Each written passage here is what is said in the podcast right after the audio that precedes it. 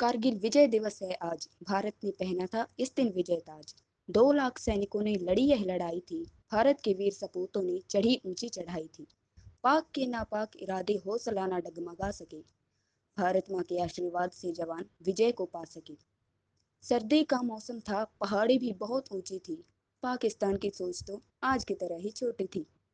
साठ दिन तक युद्ध चला, पाँच सौ से अधिक ने जान थी गवाई। फिर भी विजय पताका तो भारत ने ही फहराई। वादा करके गए थे कि वापस लौट के आएँगे। ये कहाँ बताया था कि तिरंगे में लिपट के आएँगे। शहादत तो दी उन्होंने, ऑपरेशन विजय को पूरा किया। पाकिस्तान के सपनों को उन्होंने चूरा चूरा किया। ऐसी ऐतिहासिक तिथियों पर हमारी देशभक्ति जाग उठती है। सलाम है उन वीर जवानों को, जिनके हौसले से दुश्मन की धरती काँप उठती है। जिन्हें सर्दी, गर्मी, भूख, प्यास नहीं बाँध सकी। उन्हें हम क्या शब्दों में बांधेंगे? बस रहे सलामत जवान हमारे यही दुआ हम मांगेंगे। जय हिंद।